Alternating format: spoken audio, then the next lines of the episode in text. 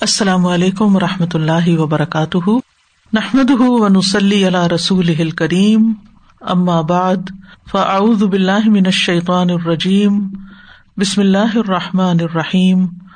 ربش رحلی صدری ویسر علی عمری وحل العقدم السانی یفق قولی۔ صورت العراف، آیت نمبر ایٹی فائیو۔ ارشاد باری تعالیٰ ہے۔ شعيبا.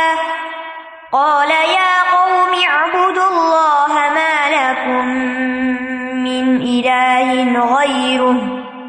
قد جاءتكم بينة من ربكم. فأوفوا الكيل والميزان ولا تبخسوا الناس أشياءهم ولا تبخسوا الناس أشياءهم ولا تفسدوا في الأرض بعد إصلاحها ذلكم خير لكم إن كنتم مؤمنين اور اہل مدین کی طرف ان کے بھائی شعیب کو بھیجا۔ اس نے کہا، اے میری قوم، اللہ کی عبادت کرو۔ جس کے سوا تمہارا کوئی معبود نہیں۔ یقیناً تمہارے پاس تمہارے رب کی طرف سے ایک واضح دلیل آ چکی ہے۔ بس تم ناپ اور تول کو پورا کرو اور لوگوں کو ان کی چیزیں کم کر کے نہ دو اور زمین میں اس کی اصلاح کے بعد فساد برپا نہ کرو۔ یہ تمہارے لیے بہتر ہے اگر تم ایمان والے ہو۔ وہ الا مد اخاہم شعیبہ مدین کی طرف ان کے بھائی شعیب کو بھیجا، علیہ السلام۔ مدین کا علاقہ حجاز کے شمال مغرب اور فلسطین کے جنوب میں بحر احمر یعنی ریڈ سی اور خلیج اقبا کے کنارے پہ واقع تھا۔ یعنی عراق کی طرف سے جو مصر کی طرف شاہراہ جاتی تھی اور پھر یمن سے سیریا کی طرف، تو اس کے چوراہے پہ آپ سمجھے یہ جگہ بنتی ہے۔ آج بھی یہ علاقہ مدین کے نام سے مشہور ہے۔ مدین کو مدین کیوں کہا جاتا ہے؟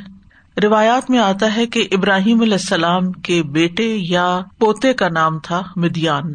پھر ان کی نسل یہاں بسی اور پھر ان کے نام سے اس علاقے کا نام بھی مدین پڑ گیا۔ یعنی جس بستی میں مدیان کے بچے رہائش پذیر ہوئے اور پھر ان کی نسلیں آگے پلی بڑھی، وہ مدین کہلایا۔ وہ الا مدینہ اقا ہم شعیبہ، ان کے بھائی شعیب کو بھیجا۔ شعیب علیہ السلام کو اہل مدین کا بھائی قرار دیا گیا ہے۔ کیونکہ وہ ان کی قوم میں سے تھے، ان کی قوم کے ایک فرد تھے انہیں میں سے تھے۔ اور ان کا قبیلہ بھی بہت زبردست تھا، جس کی وجہ سے ان کے دشمن ان کو نقصان نہیں پہنچا سکتے تھے۔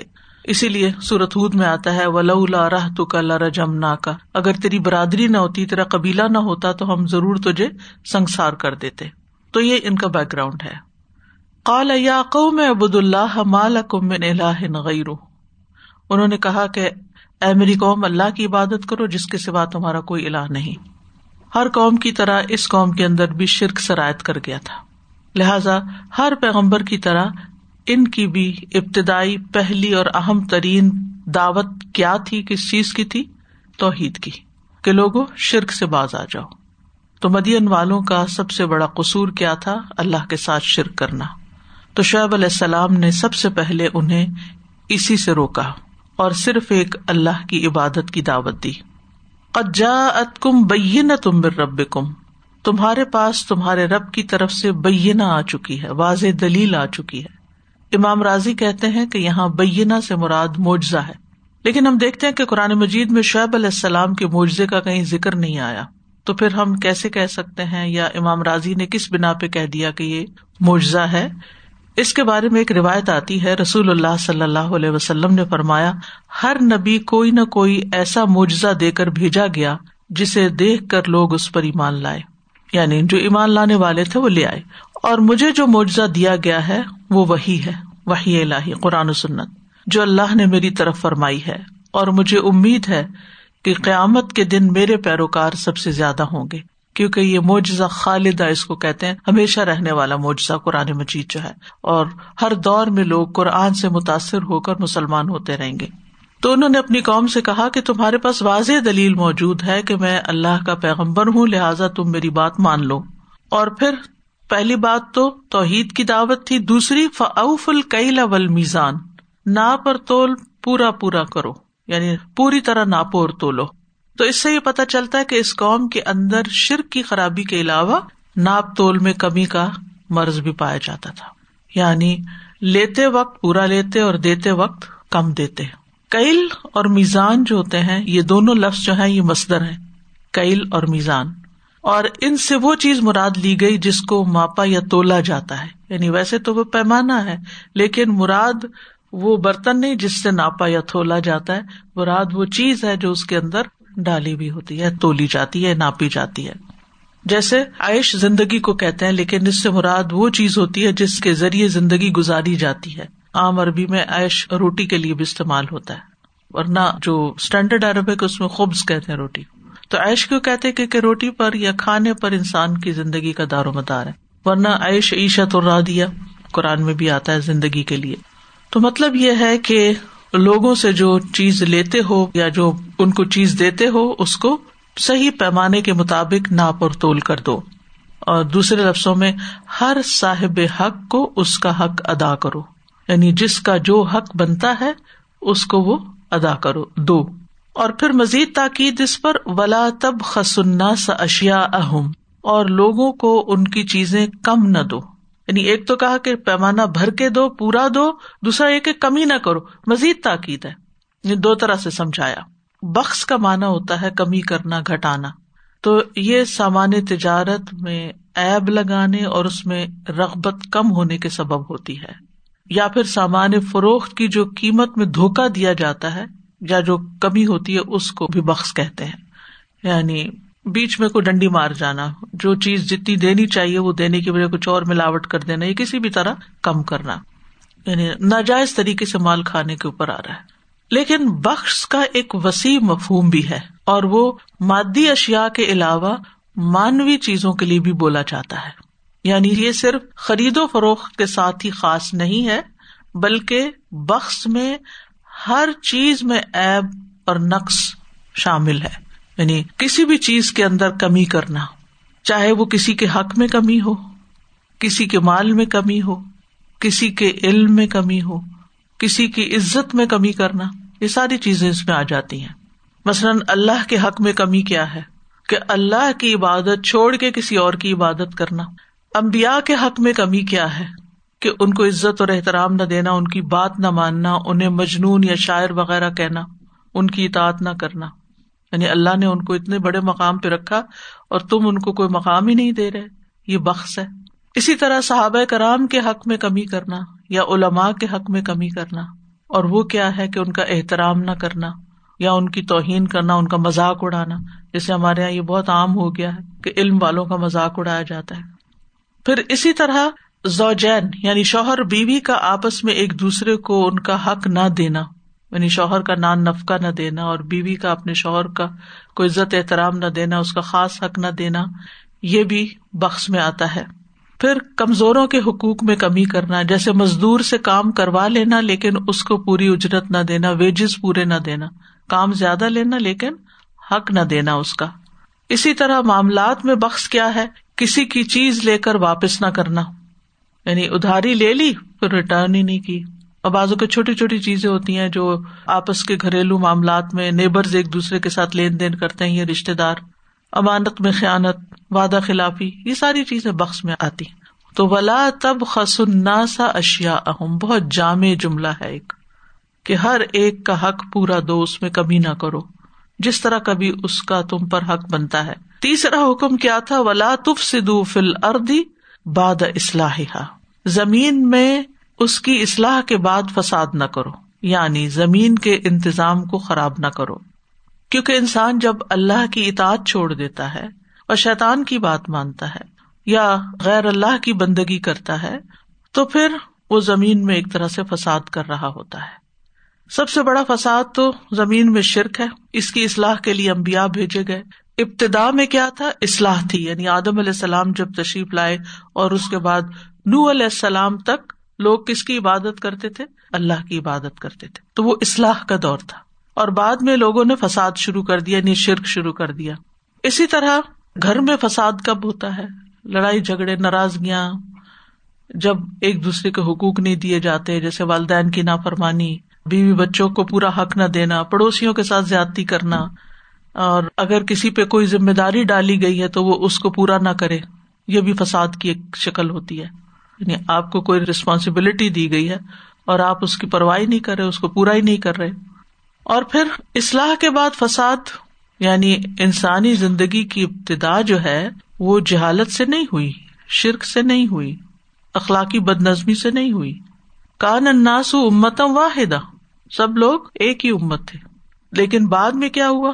لوگوں نے اپنے اپنے فرقے بنا لیے اور طرح طرح کے غلط کام شروع کر دیے۔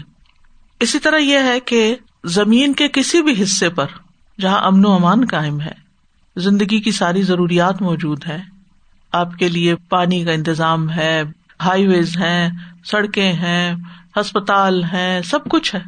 اور تم وہاں پر کسی بھی قسم کا فساد ڈال کے یا کسی بھی طرح کی بدنظمی، جیسے کچھ جگہوں پر ہوتا ہے کہ لوگ بام پھینک دیتے ہیں یا قتل و غارت شروع کر دیتے ہیں یا لوٹ مار وقتاً فوقتاً آپ میڈیا پہ خبریں دیکھتے رہتے ہیں۔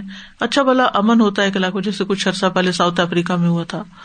لوگوں کی دکانیں لوٹ لی گئی یہ سب فساد کی شکلیں ہیں کہ جس جگہ پر ایک زندگی کا کام چل رہا ہے، ٹھیک ہے، اگر آپ کو اپنا حق نہیں ملا تو اس کا مطلب نہیں کہ آپ کسی کی دکان جا کے لوٹ لو۔ اس کا غریب کا کیا قصور ہے؟ لوگ پیٹرول پمپ کو آگ لگا دیتے ہیں یا بازو کا بسیں چلانی شروع کر کاریں جلانی شروع کار والے کا کیا قصور ہے؟ اگر آپ کے ساتھ زیادتی ہوئی ہے تو اس نے تو نہیں کی نا؟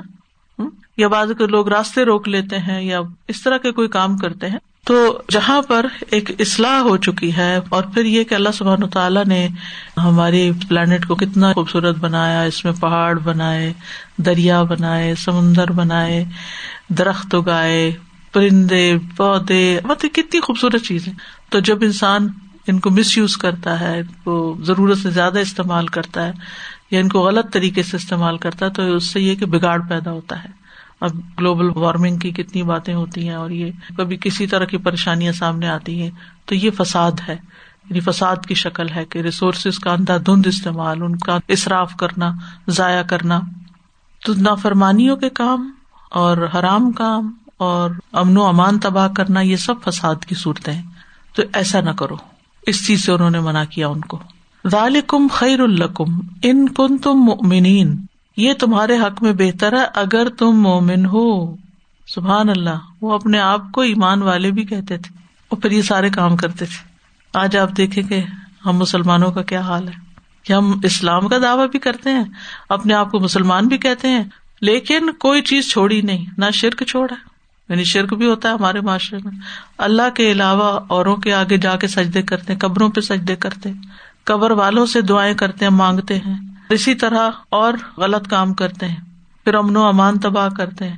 خیانت، چوری، ڈکیتی، دھوکہ، دہی، قتل و غر کون سی برائی ہے جو نہیں پائی جاتی معاشرے کے اندر؟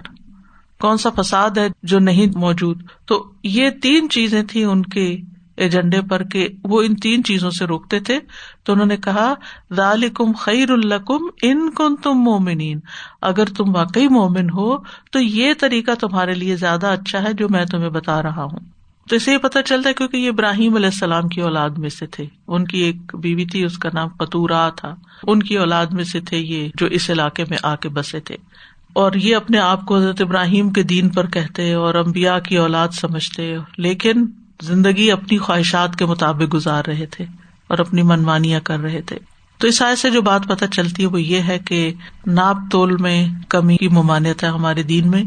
بارہا اس کی تاکید کی گئی ہے سورت اسرا میں آتا ہے وہ اوف القیل ادا کل تم وزن بالقسطاس مستقیم ذال کا خیرم و احسن طویلا اور ناپ پورا کرو جم ناپو، اور سیدھی ترازو کے ساتھ وزن کرو یعنی اسٹریٹ رکھو اسکیل کو۔ جھکاؤ نہیں دائیں بائیں، ڈنڈی نہیں مارو۔ یہ بہترین ہے اور انجام کے لحاظ سے بہت اچھا ہے۔ اور جو نہ کرے ایسا، فرمایا، ویل المتفین یہ دوسری صورت میں آتا ہے، بڑی ہلاکت ہے ناپ تول میں کمی کرنے والوں کے لیے۔ اللہ دین ازکتالو اللہ سے یستوفون۔ جب وہ لوگوں سے لیتے ہیں، پورا پورا لیتے ہیں۔ وہ ادا کالو ہوں او وزن ہوں یخسرون۔ جب لوگوں کو ناپ اور تول کے دیتے ہیں، تو اس میں کمی کر دیتے ہیں۔ تو ناپ تول جو ہے، وہ امانت ہے۔ وزن کرنا بھی امانت ہے، ناپ بھی امانت ہے۔ تو ناپ تول میں جو کمی ہے، اس کا نقصان کیا ہے؟ نبی صلی اللہ علیہ وسلم نے فرمایا، اللہ تعالیٰ کا فرمان ہے کہ تین طرح کے لوگ ایسے ہوں گے جن کا مد مقابل قیامت کے دن میں ہوں گا۔ ایک وہ شخص جس نے میرے نام پر عہد کیا اور وہ توڑ دیا۔ اللہ کی قسم کھا کے کوئی وعدہ کیا اور پھر پورا نہیں کیا۔ یا یہ کہ اللہ کے نام کو گواہ بنا کے کوئی لین دین کا معاملہ کیا اور اسے نبھایا نہیں، جیسے حق مہر ہے اللہ کا نام لے کر تسا نبی رحم اور پھر بعد میں لوگ اس کو ادائی نہیں کرتے۔ پھر اسی طرح وہ شخص جس نے کسی آزاد انسان کو بیچ کر اس کی قیمت کھا لی، کسی کا بچہ اٹھایا، اغوا کیا، اور اسے آگے بیچ کے پیسے لے لیے۔ اور وہ شخص جس نے کوئی مزدور اجرت پر رکھا، اس سے پورا کام لیا، لیکن اس کی مزدوری نہیں دی۔ یہ بھی اسی میں آتا ہے، کمی کرنے میں، حق کم کرنے میں۔ رسول اللہ صلی اللہ علیہ وسلم نے فرمایا، جب لوگ ناپ تول میں کمی کرتے ہیں تو انہیں قحط سالی، سخت تکلیفیں اور بادشاہوں کے ظلم دبوچ لیتے ہیں۔ یعنی اس قوم پر اللہ کی طرف سے پھر ایسے عذاب آتے ہیں۔ تو خرید و فروخت میں ملاوٹ سے بچنا چاہیے دھوکا دینے سے بچنا چاہیے، کیونکہ یہ کسی مسلمان کا کام نہیں۔ اگر تم مومن ہو تو ان برائیوں سے بچو۔ یہ تمہارے لیے بہتر ہے۔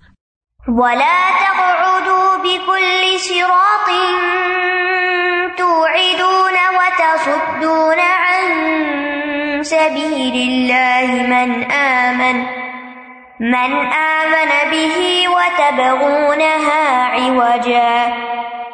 واذكروا إذ كنتم قليلا فكثركم. وانظروا كيف كان عاقبة المفسدين.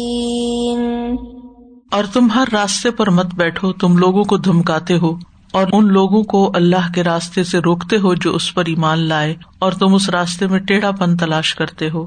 اور یاد کرو، جب تم بہت تھوڑے تھے، تو اس نے تمہیں زیادہ کر دیا۔ اور دیکھو، فساد کرنے والوں کا انجام کیسا ہوا۔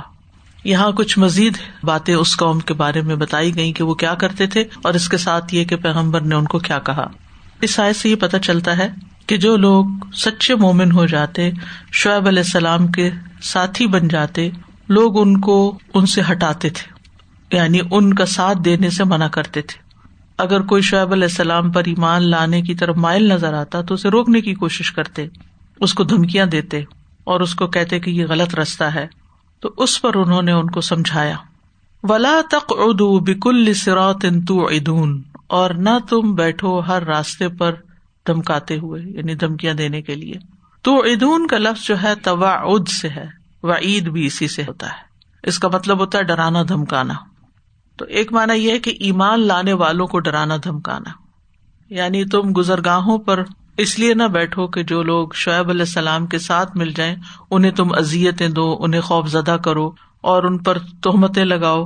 کیونکہ وہ کہتے تھے کہ شعیب علیہ السلام جو ہے یہ گمراہ کرتے ہیں اور یہ تمہیں تمہارے باپ دادا کے طریقوں سے ہٹانا چاہتے ہیں اور تمہارے کاروبار کو خراب کرنا چاہتے ہیں، جس طرح کے مشورے یہ تمہیں دیتے ہیں، تو ان کی بات نہ مانو۔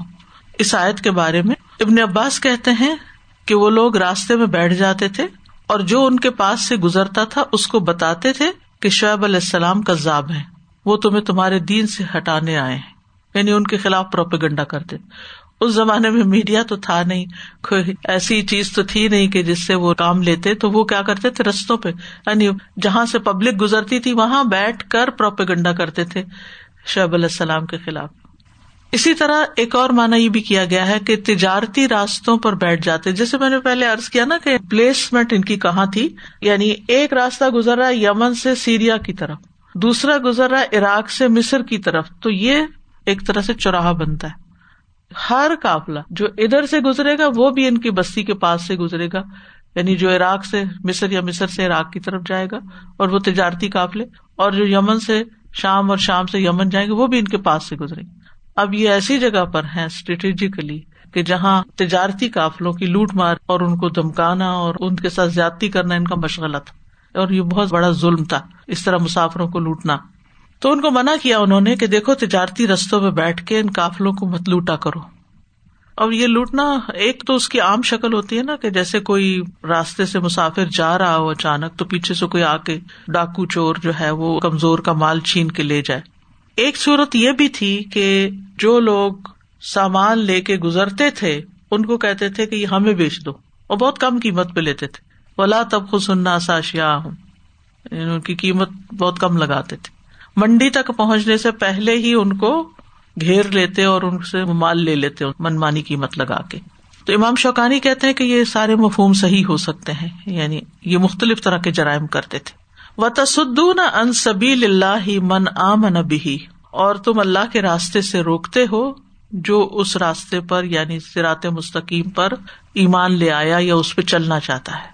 یعنی تم اہل ایمان کو جو شعیب علیہ السلام کے ساتھی ہیں، ان کو اللہ کی اطاعت اور اس کی عبادت سے روکتے ہو۔ سبیل اللہ سے مراد یعنی اللہ کی طرف جانے کے لیے جو عبادت اور اطاعت چاہیے، اس سے تم ان کو منع کرتے ہو۔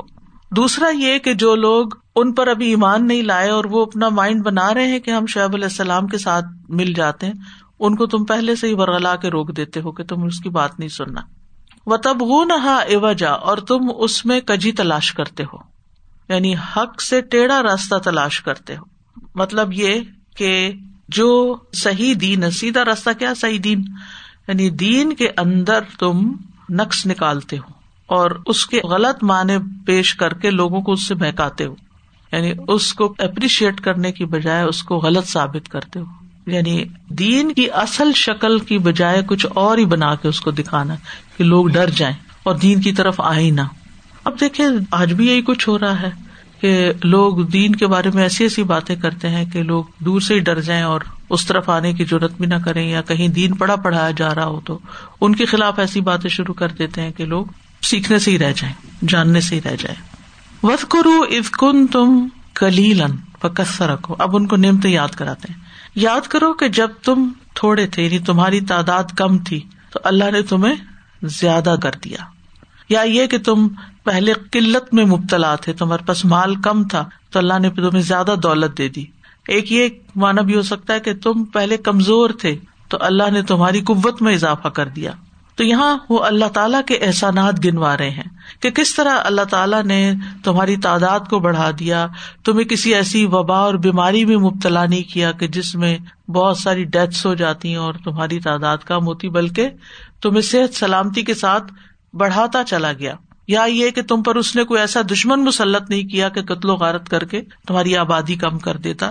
بلکہ اللہ کا یہ انعام ہے تم پر کہ اس نے تمہیں بے حساب رسک دیا اور بہت ساری اچھی نسل سے نوازا، ساری نعمتیں ہیں دنیا کی تمہارے پاس، لیکن تم سمجھتے نہیں ہو، سبق نہیں لیتے اس سے، اللہ کی نعمتوں کا شکر ادا نہیں کرتے۔ تو دیکھو ونظرو کیفا کانا عاقبت المفسدین دیکھو تو صحیح کہ فسادیوں کا انجام کیسا ہوا۔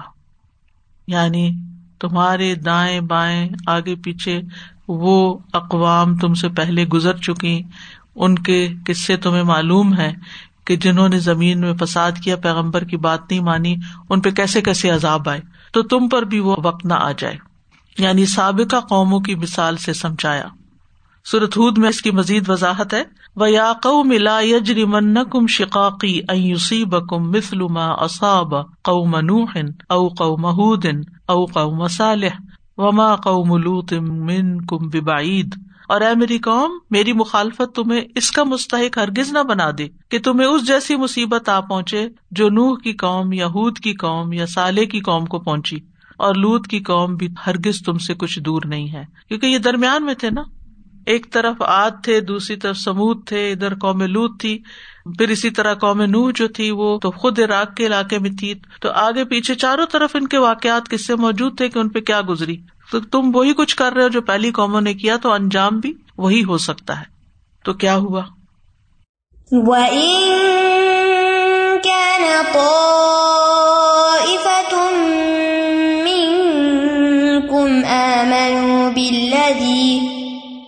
بالذي أرسلت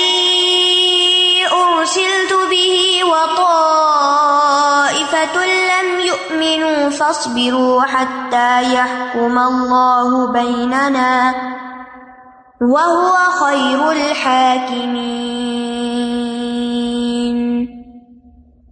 اور اگر تم میں سے ایک گروہ اس چیز پر ایمان لایا ہے جس کے ساتھ میں بھیجا گیا ہوں، اور ایک گروہ ایمان نہیں لایا، تو صبر کرو حتیٰ کہ اللہ ہمارے درمیان فیصلہ کر دے اور وہ سب فیصلہ کرنے والوں سے بہتر ہے۔ تو یہ شعیب علیہ السلام نے ایک سنت الہی کی طرف اشارہ کر دیا۔ یعنی پچھلے پیغمبروں کے ساتھ بھی یہی ہوا کہ کچھ لوگ ایمان لائے، کچھ نہیں لائے، لیکن اکثریت نہیں لائی۔ اور پھر کیا ہوا؟ تباہی آ گئی۔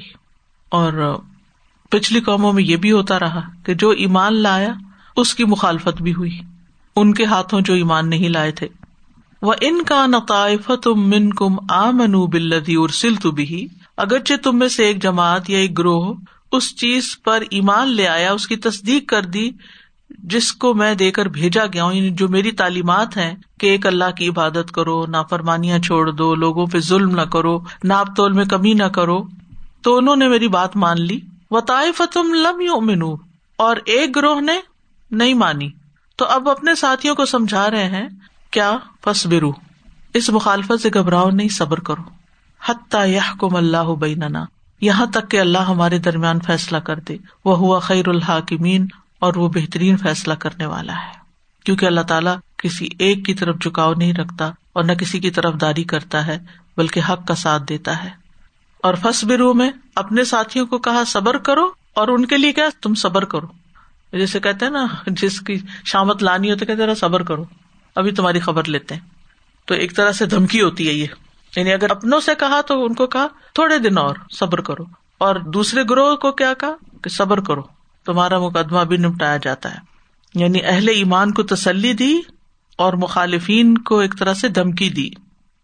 حتیٰ یہ کم اللہ بیننا بہ خیر الحاکمین۔ یہاں تک کہ اللہ ہمارے درمیان فیصلہ کر دے اور وہی بہترین فیصلہ کرنے والا ہے۔